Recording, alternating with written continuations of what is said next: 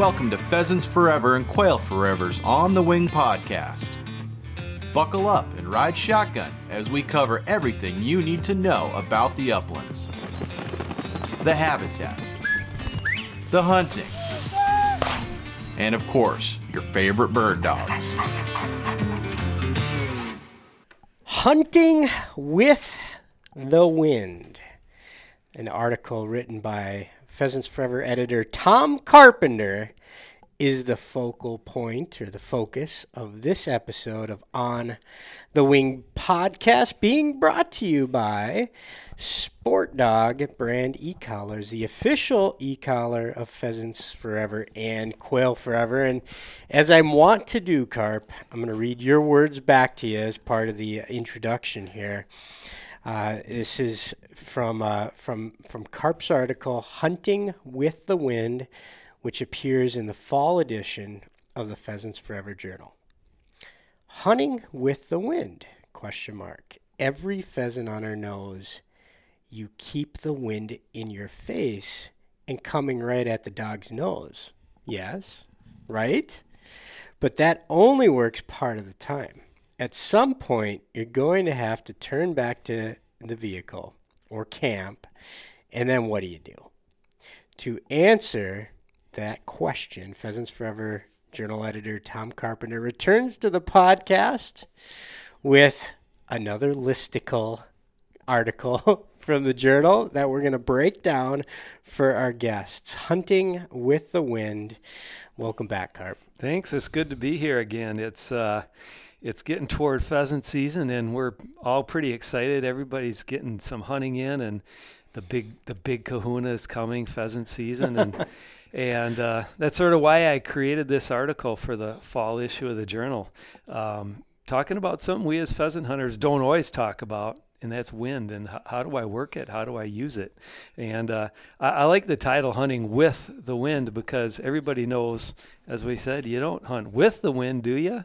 Um, but I say hunting with the wind more in the idea that the wind can be your partner, your ally. It also might be your adversary, but you have to learn how to work with it, meaning how to work it, how to hunt it, and and we're going to get into, as you alluded to, some po- some points, some obvious, some not so, and some may be controversial, which is always good about how you hunt with the wind. Yeah, this is this will be a good um, episode, and I admittedly uh, don't factor wind in enough for whatever reason.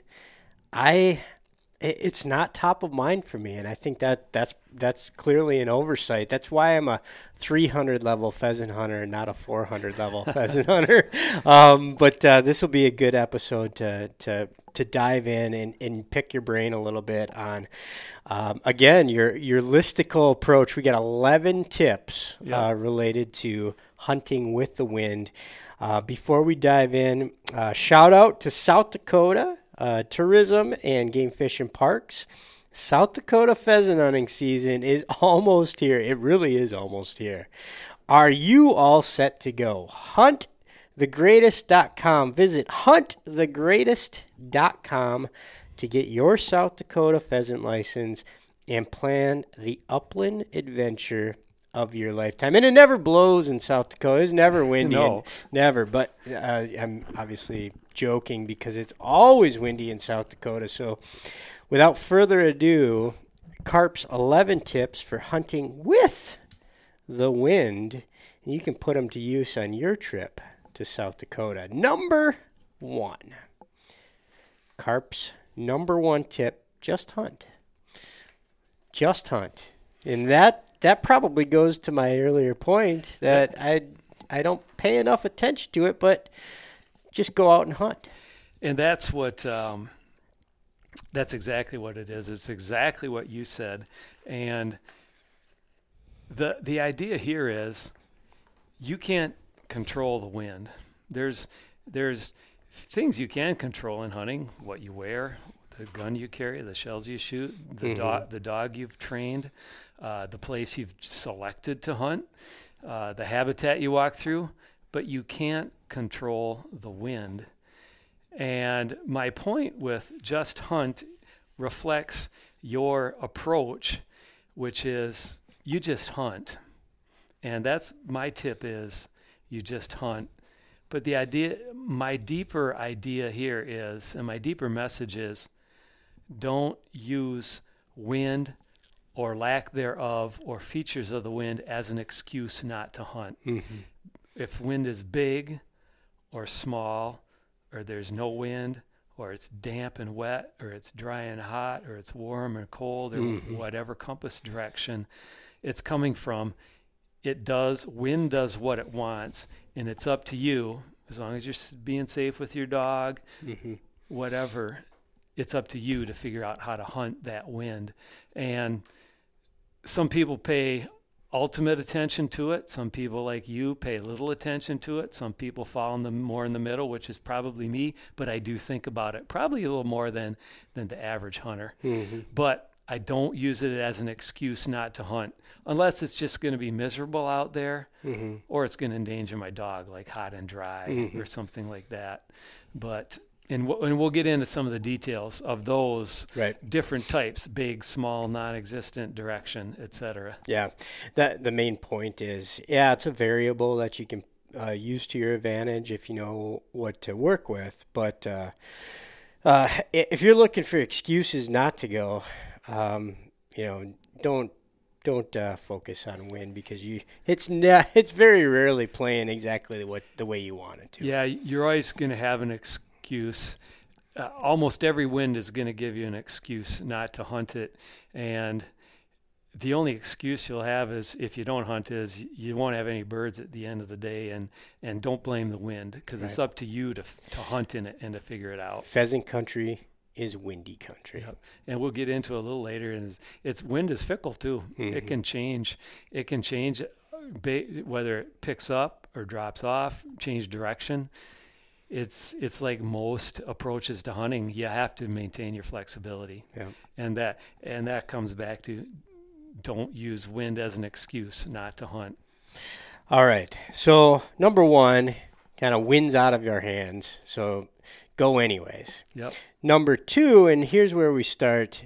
Um, considering wind as a variable and starting to um, uh, sort of tip the odds in your favor, knowing what the wind is doing. So number two, cultivate.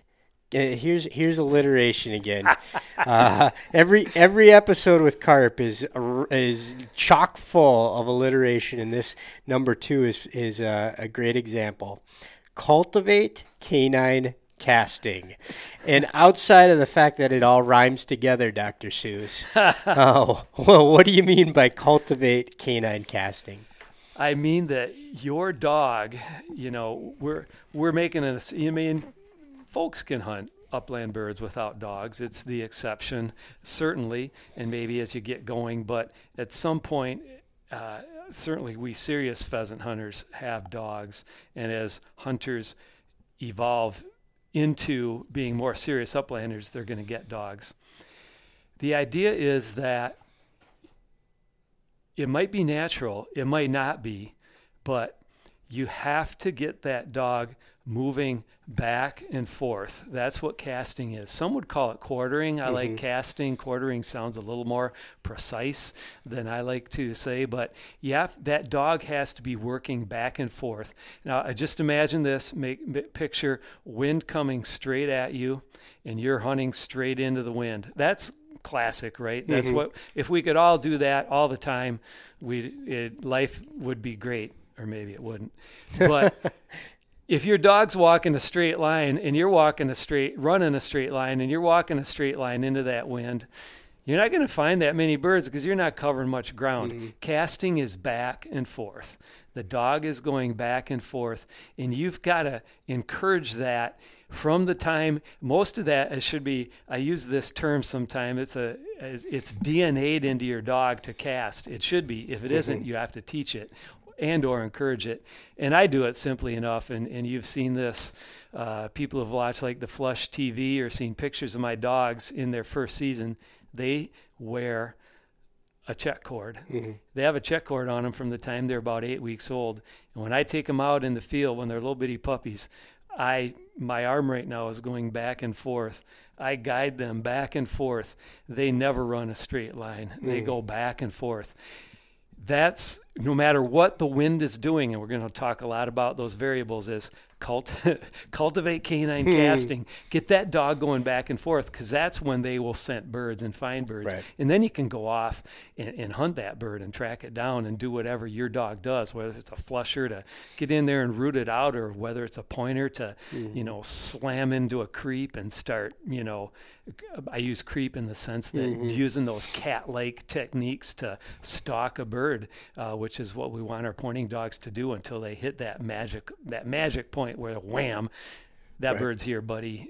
I'm I'm slammed on point. Or a flusher finds the, the scent trail That's- or the yeah. scent cloud and, and locks in and goes. Uh, so I, pr- I should have done this in the intro, but just for folks that maybe mm. don't understand the importance of wind, what and you've touched on this a little bit here in in number two. It's it's the wind that's pushing the scent of the bird towards the dog.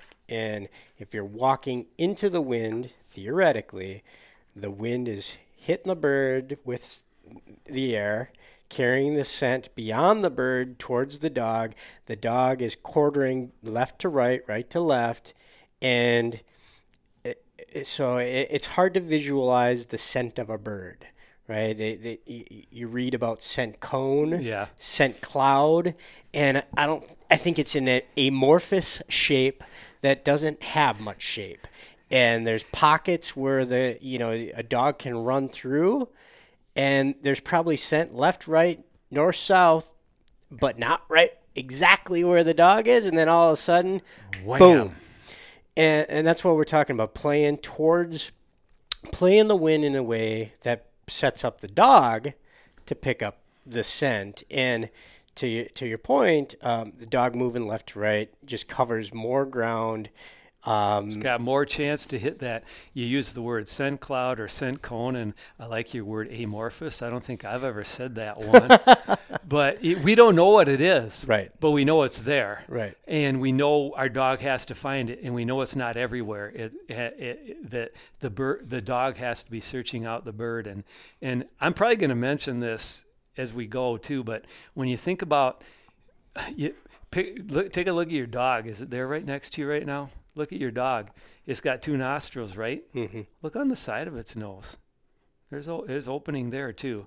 They they, they send enter. There's a reason there. There's a reason a dog's nose just doesn't have two nostrils in front. There's two side. There's a front and there's there's two sides, and that's what casting does. It helps you. It helps that dog pick up whatever little molecule that we cannot ima- mm-hmm. we cannot imagine how magnificent their nose is, mm-hmm. but we know that we got to get them moving about to find that molecule of scent and then to start following and figuring out mm-hmm. and, and unlocking just what they do to Right. find that bird. right and, the, and when when that scent hits that nose whether you're a person that has a who has a lab uh, or a springer you know flushing breed or, or person that has a pointing breed when that scent hits that nose it's pure magic and joy in a way that I don't think we can fathom as, as No. you mentioned like you can see your dog you know hit that scent and say it's a, a lab and like 80 degree 90 Yep. degree turn and tail changes cadence and off to the races and i think about you know you and i both have pointing breeds and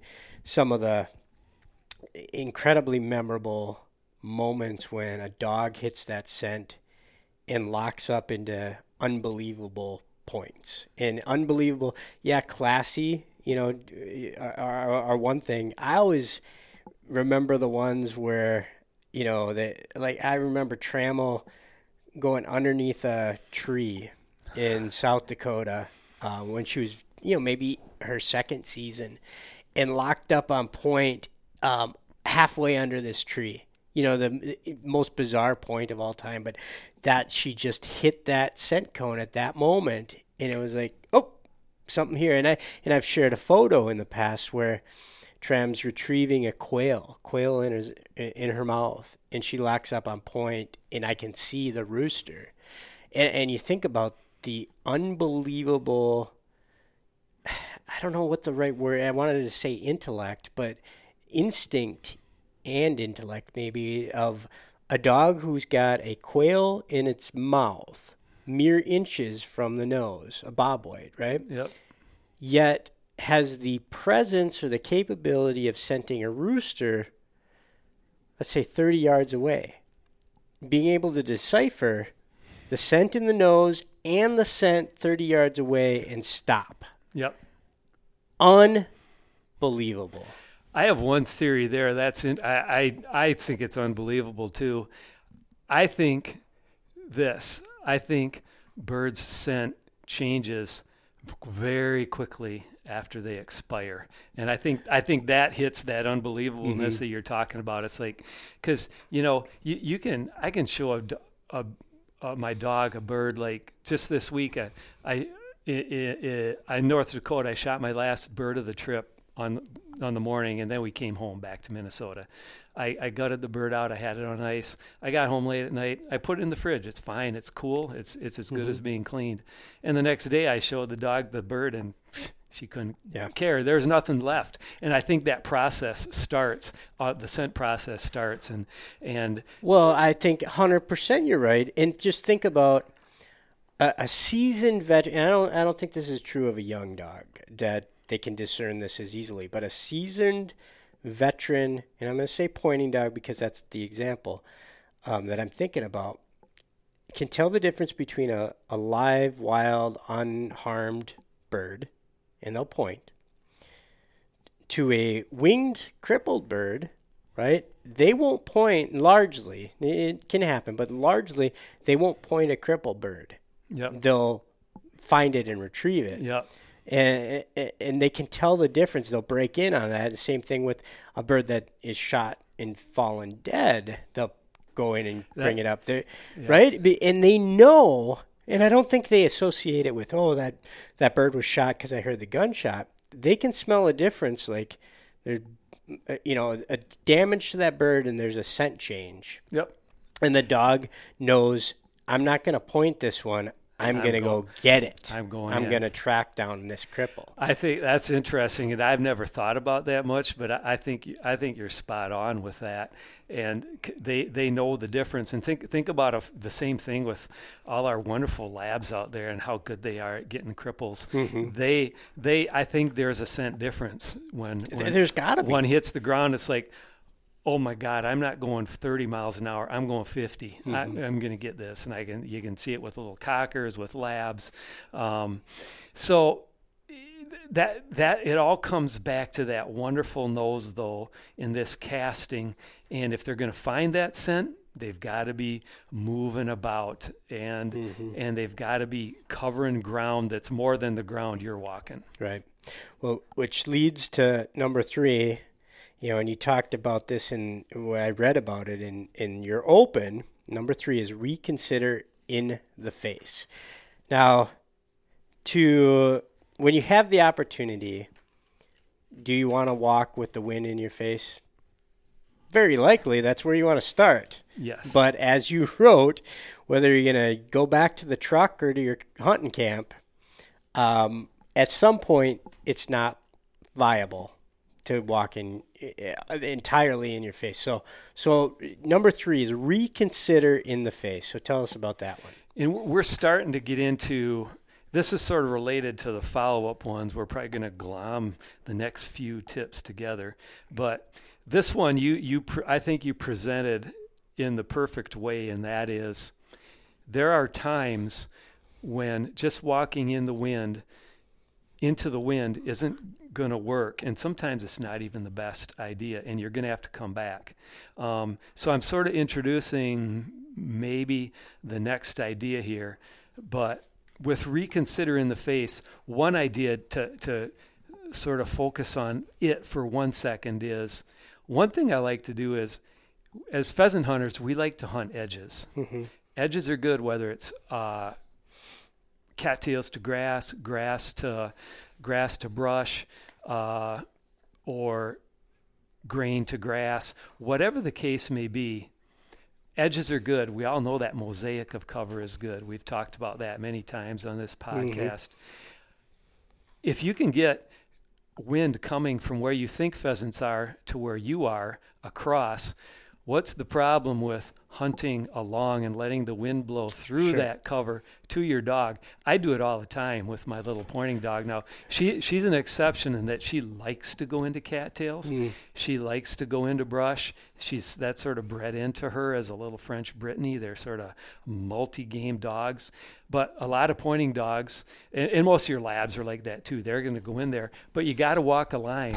And if hmm. you're sort of walking a line, you need, maybe if it's meandering, if you can keep that wind coming from where you think the birds might be to where you and the dog are, they can turn in and go when they smell one, and they will. And that goes back to what we talked about. That one molecule is all they need to mm-hmm. say, I'm going this Right. way. And then you can go in and too and follow her into the willows, into the cattails, into the whatever.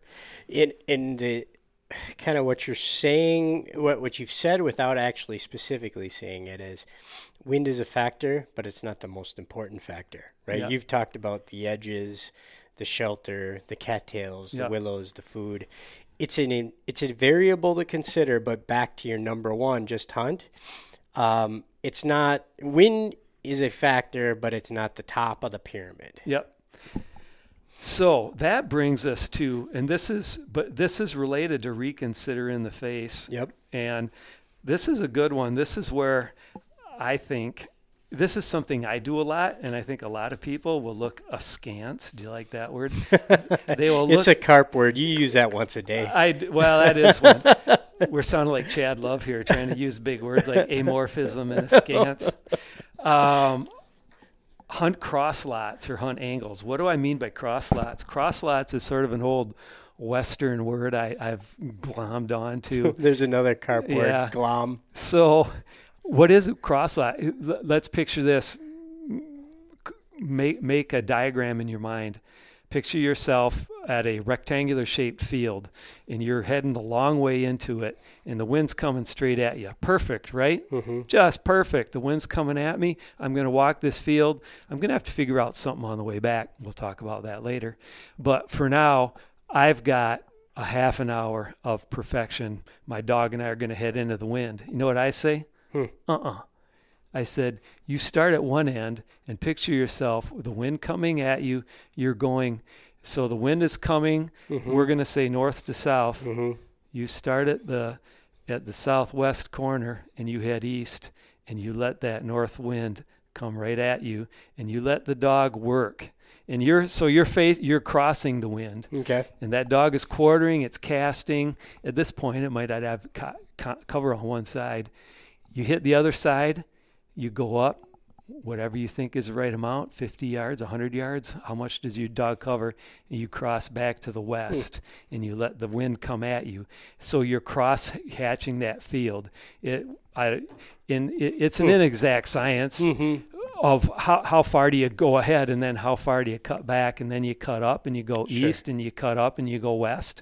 And you instead of one swath into the wind sort of taking a chance i'm going to do this and that and the dog's going to cast and you'll probably get some birds but you can scour that place back and mm-hmm. forth and you can get that wind coming at you and you can get your dog doing all kinds of angles with that wind and then you've you've scoured that field. And it, it does relate to, you know, other tips, which are, you know, don't walk just a straight line edge.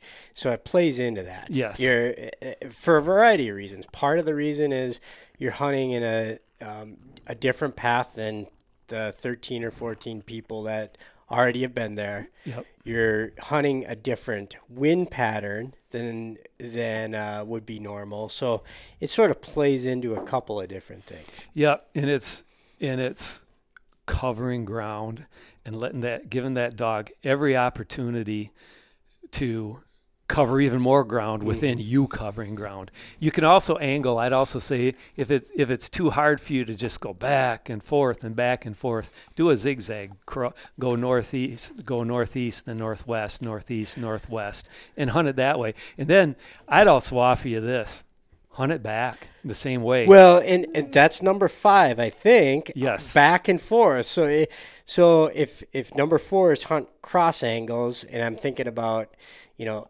um, angling back and forth. yep. Back and forth means what?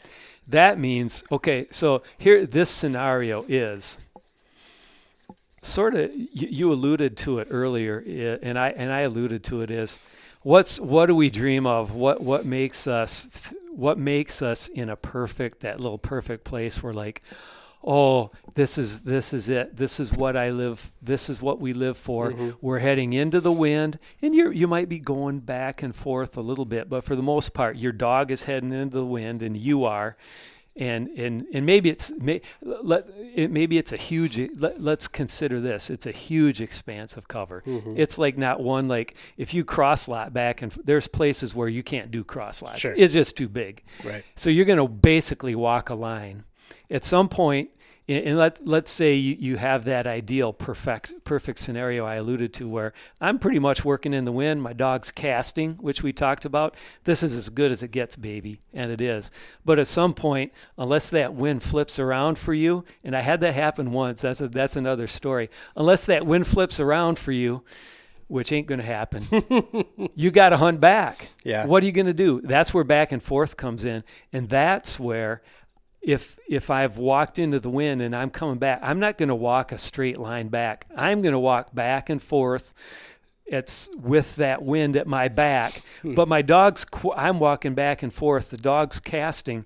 It's got a chance to pick up the scent of pheasants we've passed as we walk back Right. with the wind at our backs. You don't have to waste a walk back. You can, and I, I, I shoot birds every year this way. Not as much as I do working into the wind, mm-hmm. but that dog, if you if you pass a bird and you and you're angling and the wind's still behind you, but your dog's casting and it starts working back into the wind, it's like you just figured it out. You found a bird. Yeah, because you're not wasting your walk back. You're going Right. back and forth on your walk back. Yeah, we've all had those birds, right? Where you know, even ten minutes before you, but you come at it from a different direction, a different wind scenario, and you know the dog locks in, and something's changed. Who knows what? Uh, probably just the scent, quote unquote, cone. Yep. Where, where That amorphous thing. that amorphous thing, where where they find it. Yep. Um, all right, uh, take a moment here to uh, mention the Hunter Mentor Pledge. Pheasants Forever and Quail Forever partnered with ALPS OutdoorZ to challenge hunters to preserve America's outdoor lifestyle by taking a new or lapsed hunter afield this year. The Hunter Mentor Pledge is our organization's critically important call to action to unite all sportsmen and sportswomen across the country. To inspire new participants and encourage mentors, we are providing some great incentives, including a guided hunt for one mentor and a new hunter.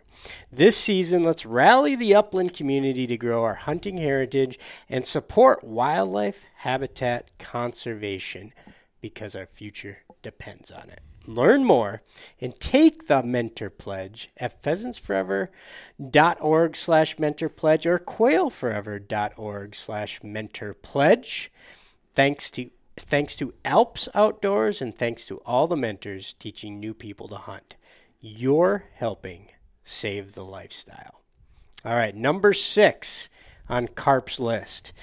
Uh, no alliteration here, just just straight up uh, guidance. High grade it. All right, what do you mean by high graded as your number six recommendation related to wind?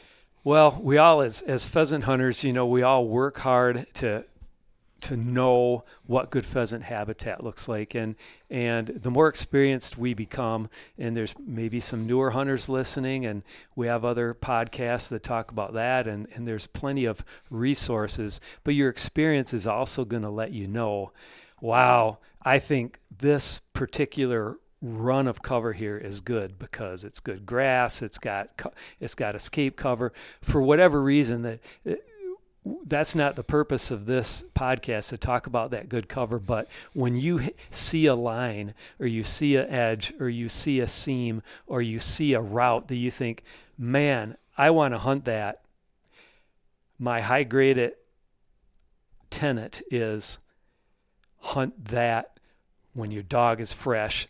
Don't don't say, yeah, I'm gonna mosey on around and loop around and and get on the other side of that and then hunt it back an hour later. I say, drive around the section, come in from another angle, do whatever maneuvering or whatever you have to do, hmm. and hunt the best stuff first. Yeah, whether With, it's habitat, whether it's food, whether it's yep. a linear piece of cover, just period. Use your energy out of the gates for the best. Yes. with um, no regard or very little regard for the wind. Hunt the best stuff first. Hunt, hunt the best stuff first, but I'll also say if if you really if you have if you want to hunt that wind, work to get the wind right. Bef- you know, too. I think that's important too. Like w- for instance, picture a, a, big spread of land, a big WMA. Um, if I see what I think is going to be the prime piece, mm-hmm. there's there's a temptation to, and but the wind isn't good. There's a temptation to go and sort of loop myself so, through some pretty good cover and get what get the get the gold standard right on my way back an hour and a half later. It's like I and I, I what I'm saying is no. I'd rather do some shenanigans, some maneuverings, whatever I need to do, and get the wind good for that best spot first. Okay. Um, and and we t- I talk about hunting the habitat over the wind is is another idea we get to later on. Well, that's coming up but, next. But I'm but I'm saying if you can maneuver and get if there's a way for you to I mean the perfect example is mm-hmm. God, I wish the wind was out of the other direction. Well, pheasant country often has roads. Drive around and get to the other mm-hmm. side and hunt the best stuff with the wind good to start, rather than saying I'll hit that on the way back. That'll be our reward. It's like no, take the reward first while you're fresh and your dog mm-hmm. is fresh and get as many variables to your yes. favor. Well, yep, which is start. which uh, okay. So n- number seven, slight difference then hunt habitat not wind. Yeah, the, no, the, there's no doubt that this this listicle, these lists of tips, they're all pretty independent of one another. It's just a little war chest, a little tool chest for the hunter to use. Uh, they're not they're not sequential, and they're not all that closely related. And some go against each other, but that's what hunting the wind is. And you said it at the very start. It's you you don't pay as much attention to it as maybe you should, and that may be a good thing. But there's times and ways you you can pay attention to it, mm-hmm. and there's times when like I say here, hunt birds and not the wind. I'd rather be where I think the birds are with a less than ideal wind mm-hmm. than hunting into a wind where I don't think there are birds. Mm-hmm. And we're going to get to more tips about that, but it, all these these differences are subtle. But I think this is this is Bob's approach is hunt habitat, not wind. Right, the right. wind will take care of itself, and it often does. Mm-hmm. Um, but I'm just saying and I, I subscribe to that a lot myself as well. But I do, I do like, boy, when that, I, you know, and I've never, I've never looked at this in the journals, but I can guarantee you that hunting in, at, in some fashion with that dog, either hunting into or crossing the wind, is the where you get the most birds. So I want to dive into the mind of carp for a moment. We're going to take a tangent. Oh, this is going to be interesting. Uh, you've you've mentioned not only on this podcast but others about journaling. Yep.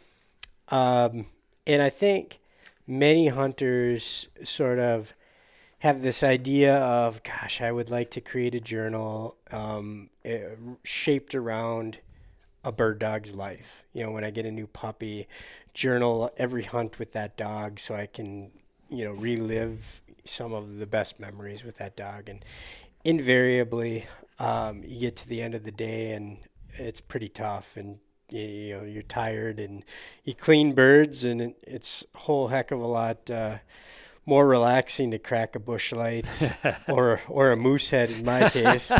And uh, um, you know cozy up to the fire. Tell us about your journaling um, um, what, what, what's your uh, habit there? Do you do it immediately? How detailed? What do you capture and how long have you been doing it? Um, there's a story. I'll do a story at someday about journaling, not only from what what it does for you from a from a memorizing the most some of the most important and best days of your life, Hmm. but also what it does for you for looking back to patterns Mhm. and flows and insights into your hunting. I started. I haven't enumerated it. I like that word. Enumerate is a good word. I could enumerate for you, and this is probably how my story would start out. I could enumerate for you every day I ever hunted in my life, and that's true. Every bird I ever shot in my life, every deer, whatever it is, and that's true. Probably starting from a point in my 30s, probably every bird that was ever been pointed by my dogs. And I can also, including hens and things that you don't shoot. yep, Well, Yep, I tally. And I could enumerate for you birds in the bag and birds not in the bag, and I wouldn't. I never have. I never will. I don't value tallies and numbers in the sense of what ends up in my game bag. But I've, first and foremost, my journaling is about memorizing what, having a memory of what I did. And we're getting deep here, but I picture myself when I'm too old to hunt, reading these journals and reliving what I did. Huh. That's the first thing they so, do. So you don't capture the number of birds you I do. in? Oh, you do. I do, You- but I just don't enumerate it. I don't say I got X number of birds last year, and Oh, okay. Huh. but I, I'll But enum- you could. You I could could. decipher that. I could, I could Yeah. decipher that, but I, but my point of the journals is twofold. One, it's one, it's it's it's it's experiential. Uh-huh. It's really about the day, and, and there's a lot in there about what happened. I mean, where did we eat lunch? Who was I with? Huh. But there's also how many birds did we point? What were the conditions? What was the wind? And that's rel- relevant to what we're talking Eh, about here. Is it a narrative or is it bullet pointed notes? It's both. They've evolved to the point where it starts with. Uh, I'll give you one sharptail hunt this weekend. I don't have it in front of me, but it's like September 11th, sharptail hunting, unnamed county, North Dakota. It does- Don't ask you for the spot. No. Even in your journal. we had another. We're on an, on, on a different podcast. I said, "Yeah, I'll give you my spot. It, it's it's west of Fargo, east of Glasgow, Montana, south of the Peace Garden entrance to Canada, and north of Aberdeen." So, but it was like September 11th, X County, North Dakota, got uh-huh. three sharptails. One, two, three. I detail each bird. Uh, one line. This is one line in a Uh-huh. written notebook. You know, sharptail number one. Uh, I have names for places. Mhm. X spot pointed, and maybe three or four lines to help me remember what Mhm. not only how wonderful getting that bird was, but something about the, Mhm. the time and the day. Number two, pointed, or and maybe one wasn't. You know, maybe I shot one off uh, that that went up wild. Mm. But I can tell you what I got, and then I go points. You know, and I'll tally Mhm. points that were, especially with pheasant hunting, you tally points that are Mhm. hen points. You Mm. know, and I don't, you know, as long as they point. Um, I'll even I even say pointed two rabbits. I mean that's that's what our dogs do. They point or they Hmm. flush. Hmm. Um, so I can tell you how many we got. I I write down. Oh, I miss sometimes. I write I write down what I, if I miss some birds. I write down the number of points and try and detail that. I have a brief brief little entry, or at least within my entry, I talk about wind conditions. Wind was Hmm. big, wind was small, wet, damp, cold. You know. Um, and then it's a a little narrative. And how often do you refer to this? Um, Like when you before you went to North Dakota, did you read last year's North Dakota entry to sort of refresh your memory about what worked and what didn't? Yep. I used to I I used to reference them a lot more before tools like onX and stuff Uh-huh. because it was also my tracker Huh. of my spots. Um, but now I do, I, and I always have looked at it for trends of, uh, you know, like issues like, and we're we're going to get into this. Is a big wind good or bad for hunting? Yeah, And there's a lot. Yeah. There's different viewpoints on that yeah. and mine mine might surprise you and we're, but we're going to get it we won't talk about that now. But to bring wind back into it Sure, wind sure. is wind is a factor in my journaling and there's 47 years worth of journals. Now there came a point in my hunting career where the journal like the first couple years I ever hunted when I was or even before I could carry a gun I journaled. I've journaled since I was 7 years old and I'd go with my dad. Hmm. but I only count mine from when I was 12 years old and could hunt on my own um, and like my first year journal was a sheet with crosshatches we didn't have computers back Mhm. then Excel spreadsheets and it was date how many of us went hunting what we got Mhm. and that was about it. And and now they now a journal entry can be two pages Mhm. itself, whereas it used to be a whole season on a page. And but you f- you begin to find these patterns Mhm. uh, when you review your journals. And um, the my regret with my journals at this point is they aren't. I'm going to call it keystroked. They're all handwritten. Okay.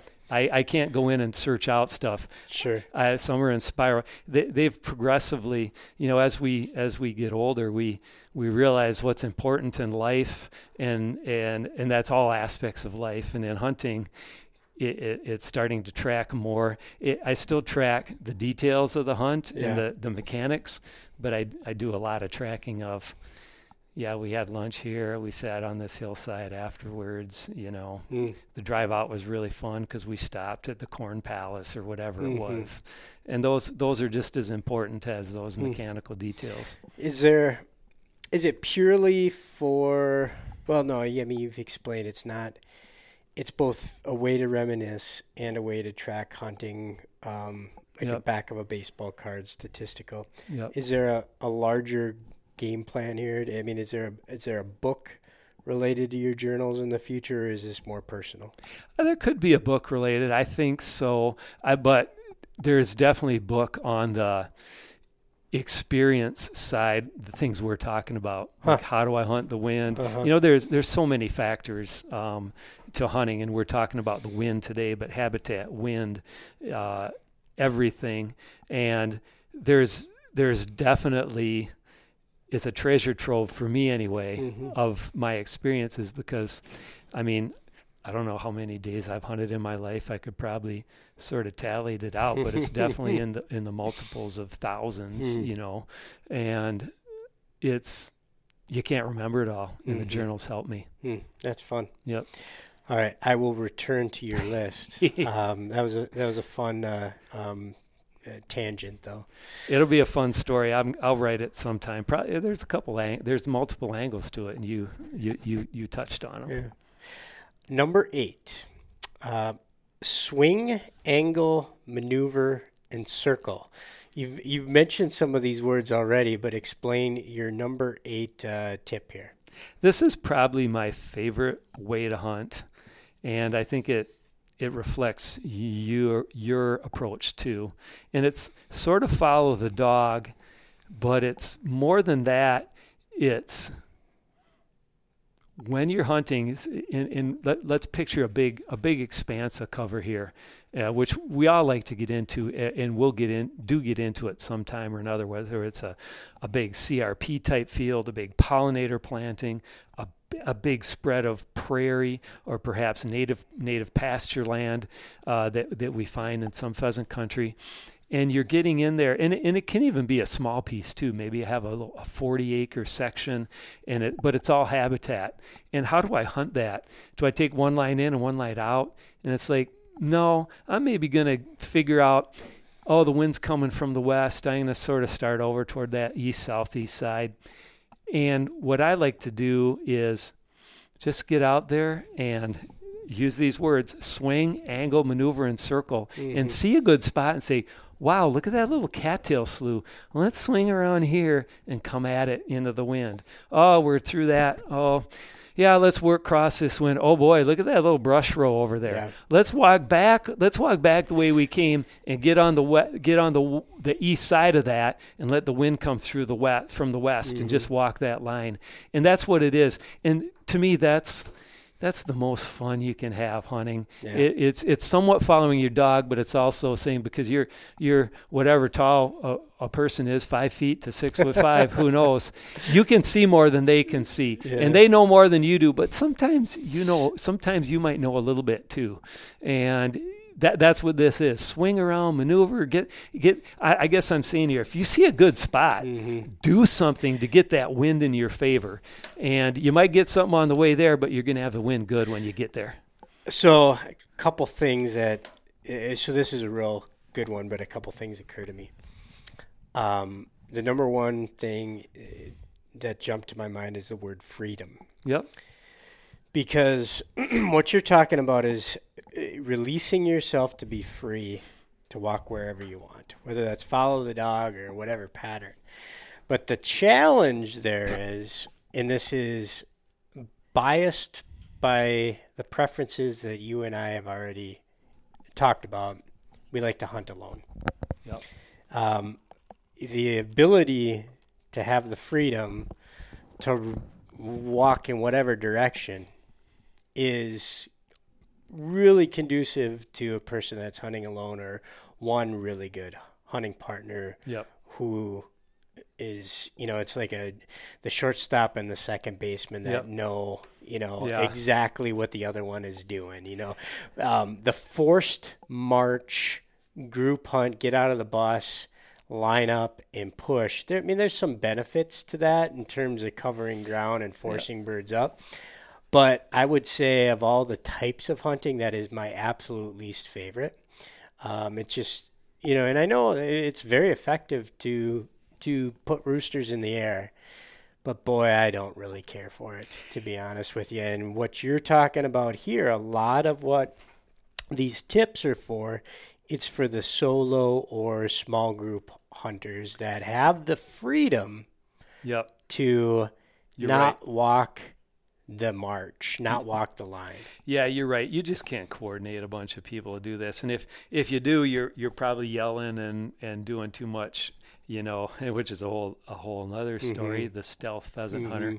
Um, you, so you're absolutely right. These these are definitely most of these are geared to the, either the solo hunter or the very small, Small group. group, two, three. Um, I will take uh, one of my kids. I'll take a kid hunting sometimes. One, I, I'm talking about one of my sons, perhaps, and they don't have dogs yet. And I will say, "We're going hunting." And picture this big block of mm-hmm. cover. We'll say, "I'm hunting. I'm I'm you you flank me off to the left 20 yards." And their job is just to mirror me and to always be there, so that I mm-hmm. so that they're there where I think if a bird flushes, mm-hmm. you know, I- I'm not a purist. We're going to shoot, especially with pheasants. We're going to shoot one if one goes, or if a bird bird points, I can say, "Get get over here now. This bird's pointing. Walk in. This is where you should go in." So sort of being the guide, but that that you can do it that, but any more than that. It's, It becomes too hard, but I'll, I'll have one person flank me. But I will say, you stay 20 yards to my left, and I'm not going to worry about you. You do what I you do that, and so if we think about groups of hunters out there, um, so there's a percentage of folks that um, go to a lodge and pheasant hunt, in their entirety of their pheasant experience is the forced march. Oh, you know, walk the edge of the food plot and um, you know shoot a limit of birds just because you know they're in a big group and, and you know they pop pop Yeah. like popcorn. And that's fun. And people think it's it's fun. They have fun and, and they they identify pheasant hunting that way. You and i would I, I, it's safe to say gravitate towards not hunting that way hunting alone or in small groups uh, percentage wise if a person's never done the alone or the small like the freedom to do a hunt the way we're talking how much better is it in terms of satisfaction and fun from your perspective compared to the the forced march I think it's hard to say because it goes person by person. I mean, for some folks, you said it, that pheasant hunting is. I'm with my eight friends, Right. and this is us, and we're going to line up this field, and we're going to march it north to south like we did last year. and like everybody's going to see every shot and be able to share And- the camaraderie. and there's it's- and there's something over overjoyous about that. Mhm. There's no doubt, and I, I I do love that type of hunting. But there's a plate, but there's a place and a time Mhm. for it. And the reason I like it is I know that at some point I'm going to be back out there by myself. so I, I don't think I. Could, for me, the answer is unequivocally I want to be out there alone with my Uh-huh. dog, doing it on our own. And but that said, I do have those hunts with friends where you do that. Sure. You organize it, and I wouldn't trade them for the world either. Um, I, I like a little mix. I, I'd say my mix of what I hunt and what I like is 80% of my hunting is solo on my Yeah. own, and 20% is in that, that group type So yeah, you- you're heading to uh, ten to one for me. You know, I Yeah. would I, I I would definitely do the group hunt. Um, better than sitting on the couch for sure. but uh, boy, ten to one, I would go. Um, as I, I- say, follow the dog. No, much much preference. I guess one of my my favorite is it's me and a partner, maybe two, and we're together. And you get to a spot and you go, okay, yeah, I like this, you like that, you like that, and we all go. Yeah. And we spread out. Right. And you get back to the car and, and you're and you have both. You, you sort of have both worlds. Mhm. You have you alone and your dog.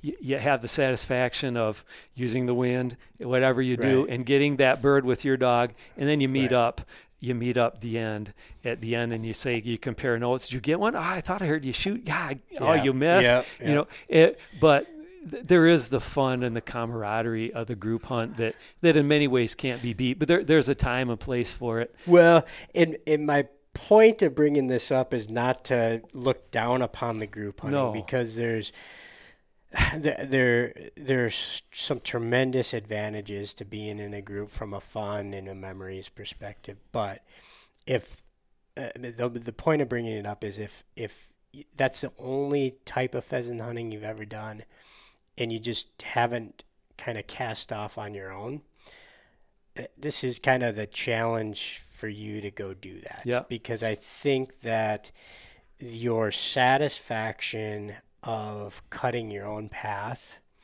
outside of the the you know block and tackle sort of pheasant hunting where where you do release a dog and you sort of break down you you you become a bird hunting detective. Yeah. And you figure out the piece of the puzzle the wind the habitat the edges um, by your and, and you know downed birds crippled birds retrieve like it, when you can figure it all out on your own the level of joy increases exponentially Yeah, I think you hit it. You nailed it on the head, hundred percent. If you haven't done that, and you have a bird dog, just go do it. Go hunt solo, and and you will, you will feel those things that Bob just described.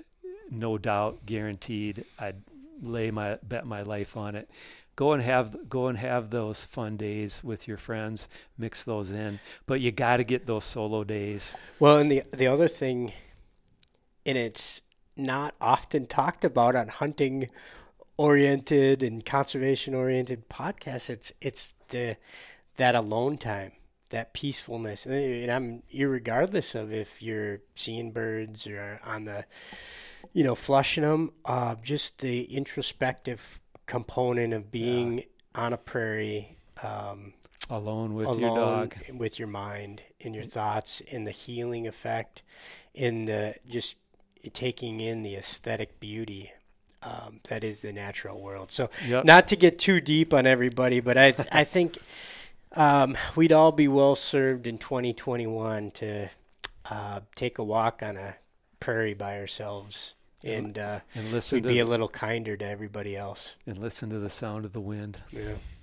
Speaking of wind, well, well, well played, Carp. Number nine, get out of the blow. What's that mean? That means pheasant hunt, pheasant country in fall is unsettled meteorologically, Mm-hmm. if I can say that word right. And you frequently get a big old blow.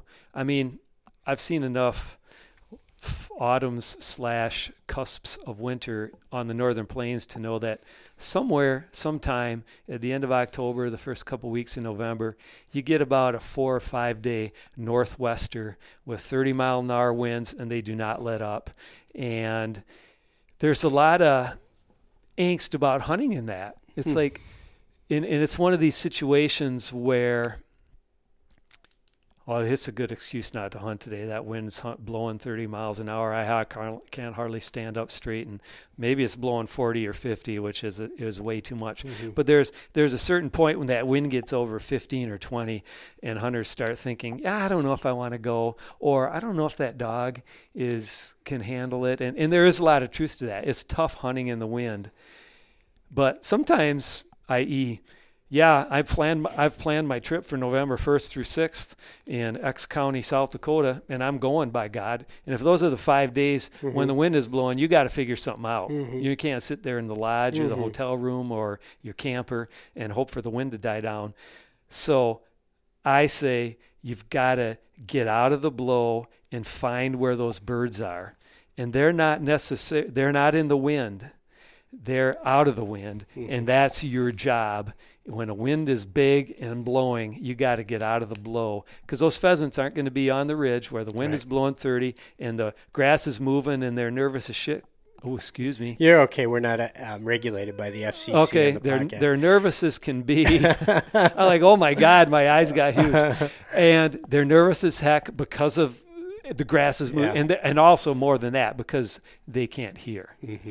and a lot of people say yeah birds are too wild uh, uh, one excuse for not hunting a big wind and i'm saying like a 20 to 30 mile an hour wind is yeah they're just too fidgety they're going to go and i'm and my message is I see almost as, as often as that, and my journals show it that they sit tight when it's really windy. when it's really windy, and they might there might be some nervous Nellies that go, Mm-hmm. but as with prairie grouse or other things, there's going to be a couple sitters, and Mm-hmm. if you see a bunch going, just keep hunting and get there with your dog and see if you can find one of those sitters. Right. And what you got to do to even find them is get out of the blow, whether it's a coulee or a draw or a valley Right. or a lowland, whatever you want to call it. Leeward side of a Lee, hill. leeward leeward of a hill is a, is is a great uh, example as well. Think of a ridge Mm-hmm. and get on the other side. Get on the other side, not on the top, not on the bottom, probably about midway up. Well, maybe on the bottom, Yeah, especially if the there's. Mm-hmm. some thick stuff down there. I'm, I'm I'm in prairie grouse mode right now. Yeah. but absolutely anywhere where the wind is less to non-existent and you can find them that's where the birds are going to be so hunt mi- it's micro spots hunt Yeah. those micro spots on the landscape my other tip for a big blow is go slow Mm. Find the sleepers. go slow You you call them what would you call them? Many um, the birds that are um, that are sitting tight, the sitters. the sit the sit yeah you, the you call them sitters. sitters. I call them sleepers. yeah they're they're sitters Yeah. All right, number number ten, which is sort of the opposite. it is the opposite yep. Find the waft. Yep. So pheasant wind is funny. Uh, it's like a lot of things. Is it's sort of like fishing too, uh, in a way. In that, and and in some ways, it makes us good fishermen or hunters. Is that we want to get everything just perfect, and you're always looking for perfection. And if you never find that perfect spot, but you're always looking for it, you're probably in the right place, and you're going to find something. And with wind, there's a perfection. Uh, what do we call it? Hot spot too, or not, what's what's the right word I'm trying to come up with? That that's just that perfect balance. You want it in, and I know you, you you know this. You're probably better at me at saying what you you have a perfect wind. Like I want nine miles an hour, and I want you know what I mean. Sure. You're never going to find that perfection though. And one of the per, one of the one of the imperfection is the huge blow. The other imperfection is No way. there ain't no wind at all. Mm-hmm. There ain't anything. And I use ain't in the fun. I know I know not to say the word ain't, but It's okay. I, I'm not an English teacher anymore. so there's no wind at all. What do I do? There's a couple ways, and these are a couple of you know a lot of what we're talking about here is is tr- strategic, and there it's mm-hmm. like the wind it, it, blows. It's a little different here and there, and and you sort of sort of got to maneuver. But one thing is throw some milkweed in the air. Mm. Find if there's a two mile an hour wind blowing. Right. You know, there's the old oh, lick my finger and hold up the air. That doesn't work so well. The other thing is get these old deer hunter scent things mm. that they poof, it's like talcum powder and you woof woof it in the air and you can see ah there's a little wind come uh, right. and and just and just sort of use play that to what that is. Play play it a little bit. Um, th- those are those are two things to find that waft. The other thing is and and I'm I'm a recovered deer hunter. um, and the other thing is thermals. Mm.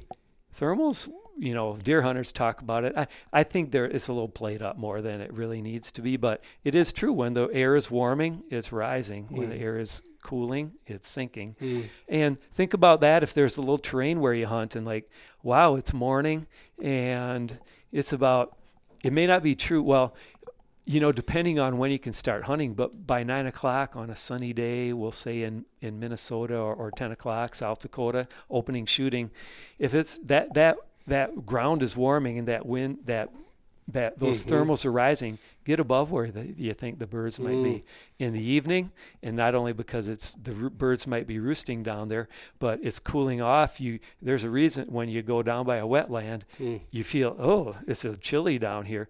Get below where you think the birds might be. Like don't don't like in the evening, don't hunt the grass a hundred yards above the cattails. Get down in the cattails and the the wind is sinking down, get on right on that cattail edge and try and get help your dog smell those birds hmm. that are heading toward the cattails. Hmm. Thermals for bird hunting. Thermals there for bird hunting. Yep. All right, number eleven, and uh, folks have heard me mention this one a time or two, and it's it's number eleven on your list of eleven. Trust the dog. So you heard you hear Bob St. Pierre, B. St. P. as I call him, say that a hundred times. Follow the dog. Um, notice he he doesn't say keep your face in the wind. He says mm. follow the dog. The dog knows what to do, and we talked a little bit about. You used a word earlier, freedom, mm. that went with my swing, angle, maneuver, and mm-hmm. circle. There's two stages to freedom when you're hunting solo pheasants and, and we've we've come back to that. We've established that hunting with a group is fun.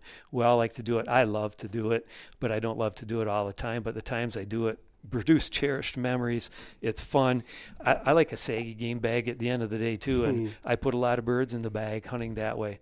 But there's freedom, and then there's this level of freedom and that first level is swing, maneuver, angle, and circle. Be thinking, trying to always get that angle, get that perfection that we're always looking for. That perfect, that search for the perfect spot that leads us to the perfect spot, which just happens to be where I get my next rooster. But there's this level of freedom, and that's put a dog down and follow him. Mm-hmm. Don't even think. It's it's what you said before. It's not even. It, it's it's that time where you, that, then you're not even making a decision. And I'm not saying this is right all the time, but I'm saying give it a try if you haven't. And if you do it, try it a little more. Put that dog down and follow it. Mm-hmm. Even though you think, God, we should be over on that cattail edge. Boy, shouldn't we be by these thickets? God, that, that edge would be good right now. Stay off that whistle, stay off that beeper, follow that dog and let it do its thing mm-hmm. and see what happens. And that is freedom. Something good will rise. Yep. All right. Those are Carp's 11 tips for hunting with the wind.